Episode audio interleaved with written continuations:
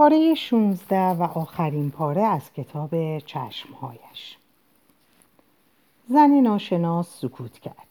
آرنج چپش را روی میز گذاشته و با دستش پیشانیش را نگه داشته بود. چشمهایش را بسته بود و سرش را تکان می‌داد. شاید منظره آخرین ملاقات را از نظر میگذران خیلی میل داشتم بدانم که چرا جرأت نکرد برای آخرین بار او را ملاقات کند. این زن دیگر در نظر من قابل احترام و ترحم بود. عجیب این است که فداکاری خودش را به حساب نمی آورد گویی شرم داشت از اینکه این گذشت به این بزرگ این گذشته به این بزرگی را در زندگی به خاطر استاد کرده است. من به چشمای پرده نقاشی نگاه می کردم. هیچ رمزی در چشمای زنی که در برابر من نشسته بود وجود نداشت. استاد او را نشناخته بود. برای اینکه او را به حرف وادار کنم نقشه شما گفتم.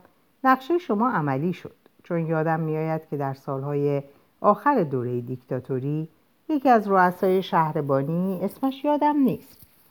حتما همین سرتیب آرام بوده. از ایران فرار کرد و هرگز برنگشت. در آن موقع داستانها میان مردم رواج داشت و حتی شنیدم که مطبوعات اروپایی حکایاتی از قول او نقل کردند. جوابی نداد. حرفهای مرا میشنید اما در خطوط صورتش عکس عملی بروز نمی‌کرد. مجبور شدم ازش سوال کنم. بله معلوم شد که زن سرتیب آرام شدید و البته وقتی خبر مرگ استاد را شنیدید قولی که داده بودید پس گرفتید و باز به ایران برگشتید. اجازه بفرمایید یک سال دیگر از شما بکنم. الان گفتید که یک بار دیگر او را دیدید ولی جرأت نکردید با او صحبت کنید. دلم می‌خواست با چند کلمه در این باره هم باز چند کلمه در این باره توضیح می‌دادید. زن ناشناس اشک میریخت. آقای نازم این بزرگترین سر سر زندگی من بود. هیچکس از آن خبر نداشت. برای اینکه درباره کارهای دیگر من بالاخره کسانی بودند که کم و بیش اطلاعاتی داشتند. حتی از روابط سیاسی من با او بالاخره همانطوری که می‌دانید پلیس اطلاع داشت. اما هیچکس جز آرام نمی‌دانست که من او را از زندان نجات دادم. تمام زندگی خود را فدا کردم. به امید اینکه او را نجات دادم. در صورتی که گریه به او فرصت نمی‌داد. اشک از چشمایش میریخت و حق کنان صحبت می‌کرد. در صورتی که اگر کمی جرأت داشتم کمی بیشتر گذشت می‌کردم. آخ اگر کمی او به من بیشتر میدان می‌داد و در آن روزهای مبادا که احتیاج به کمک من داشت مرا نزد خود میپذیرفت و مرا بیشتر تشجیع می‌کرد او را از دست نمی‌دادم از او دست بر نمی داشتم. به تبعید همراهش می رفتم. با پول، با رشوه، با نفوذی که خودم داشتم، با روابطی که خانواده من با زمامداران وقت داشتن شاید پس از یکی دو سال او را از تبعید برمیگرداندم و همانجا وسایل زندگیش و کارش را فراهم می کردم و او را به سود زندگی می رو بودم. حالا می‌فهمید که چرا نمی‌خواستم خودم را معرفی کنم. نمی‌خواستم حتی به شما هم که از تاریکترین زوایای روح من با خبر شدید بشناسم و بگویم که من زن سابق رئیس شهربانی بودم.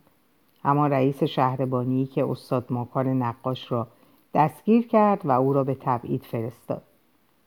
من دوست خود را معشوق خود را کسی را که تنها انسانی بود که من می توانستم با او زندگی کنم در سختترین دقایق زندگیش تنها گذاشتم و با دشمنش با خونین ترین دشمن آرزوها و امیدواری هایش زناشویی کردم. بله این را او هم می‌دانست زیرا یکی دو هفته بعد مهربانو نامزد خداداد که پزشک کودکان شده بود به ایران برگشت.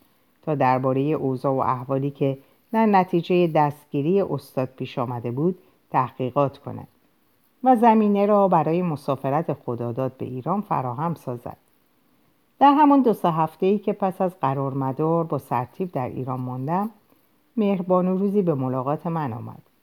اما من به اون فرصت ندادم که درباره کارهای جاری که از آن اطلاع داشتم صحبت کند. با همان خنده های مصنوعی و روی گشاده ساختگی به او گفتم که عقد کرده, عقد کرده هستم و تا چند روز دیگر به پاریس برخواهم گشت. البته استاد هم از آن اطلاع حاصل کرده و به همین جهت تابلو را ساخته است. کی تقصیر داشت؟ آیا من گناهکار بودم یا او که مرا به این روز سیاه نشانده است؟ وقتی به اتاق رئیس شهربانی رفتم خیلی خوشحال بود. همین که وارد شدم آژودان خود را صدا زد و گفت کسی اینجا نیاید. بفرستید ماکان نقاش را هم از زندان بخواهید. باشد تا صدایش کنم. وقتی آجودانش رفت از پشت میزش بلند شد. پیش من آمد. دست مرا گرفت و گفت خواهش شما را انجام دادم. همین امروز او را میفرستم به کلات.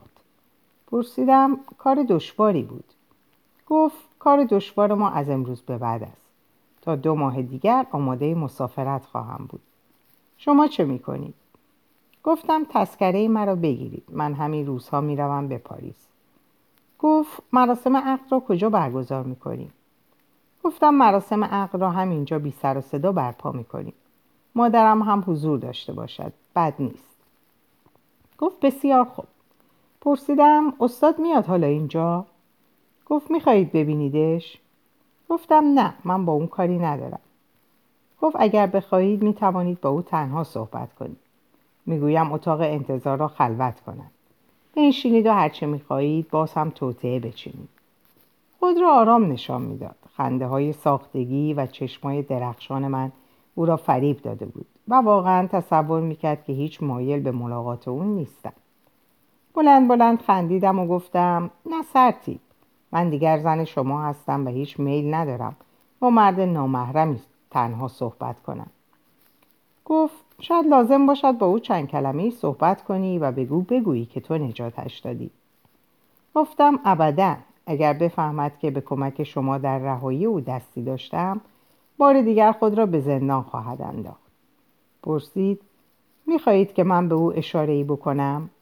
گفتم هرگز چنین کاری نکنید. خواهش می‌کنم او را نرنجانید.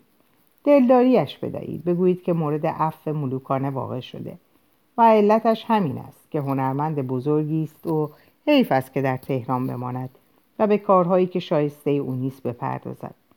از این جهت مدتی دور از تهران خواهد ماند و همین که آبها از آسیا پا افتاد می‌تواند به خانهاش برگردد و به کارش برسد. آیا نوکرش هم همراه او خواهد رفت؟ نه نوکرش هم حبس است. مگر او را مرخص نمی کنید؟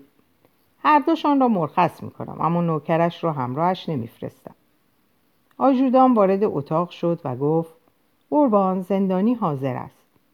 اتاق انتظار را خلوت کنید. می‌خواهم آنجا با او صحبت کنم. سرتیب از اتاق خارج شد. صدای او را میشنیدم آیا می توانستم بروم و به او بگویم؟ که محض نجات او به سهلترین کاری که ممکن بود دست زدم و خود را در آغوش مرد خودخواهی که جز تن خود و احتیاجات آن هیچ چیز مقدسی در زندگی نداشت انداختم. این جرأت در من نبود و من نمی‌خواستم به او بگویم که چگونه چنین تصمیمی گرفتم. یک رو به ساعت رئیس شهربانی در اتاق مجاور با او صحبت می‌کرد. مثل اینکه مرا دستگیر کردند و می‌خواهند به جای او به زندان اندازند. قلبم به شدتی میتبید که از حرکت سینه هایم شرمم میآمد. می توانستم گفتگوی آنها را بشنوم اما نمی‌خواستم. رئیس شهربانی ملایم و معدب صحبت می‌کرد. استاد فقط گوش می‌داد و به ندرت جوابهای مقطع می‌داد. یک بار بلند شدم تا نزدیک در رفتم. دستگیره را گرفتم که شاید او را از لایه درز در تماشا کنم. صدای تلفن رئیس شهربانی مرا ترسان برگشتم و جای خود نشستم. سرتیب با قیافه آرام و خندان به اتاق خودش برگشت. گوشی تلفن را برداشت و جواب کوتاهی داد. آن وقت آمد به طرف من. دست مرا گرفت و مرا به طرف پنجره برد و گفت بیایید تماشا کنید با گردن کشیده در لباس آراسته و تو خورده به اتفاق یک صاحب منصب و دو معمور اداره سیاسی از پله های شهربانی پایین می‌رفت. پاسبان ها به او سلام می‌دادند و راه باز می‌کردند. استاد آرام سر تکان می‌داد. وقتی از پله ها پایین رفت کمی مکس کرد. نگاهی به آسمان انداخت. سینهاش را فراخ کرد. گویی دارد نفس عمیق می‌کشد. این آخرین باری بود که او را دیدم و همین منظره در خاطره من نقش بسته است. آقای نازم خواهشمندم کوتاه کنید. دیگر سوالی نکنید. من دیگر چیزی ندارم به شما بگویم. تازه هم هیچ چیز به شما نگفتم. آنچه درون مرا میکاود و می‌خورد هنوز هم گفته نشده. اگر من می‌توانستم آنچه را که درون مرا میسوزاند بیان کنم آن وقت شاعر می‌شدم. نویسنده نقاش و هنرمند بودم. و حال نیستم. شما زندگی استاد را از من خواستید برایتان حکایت کردم.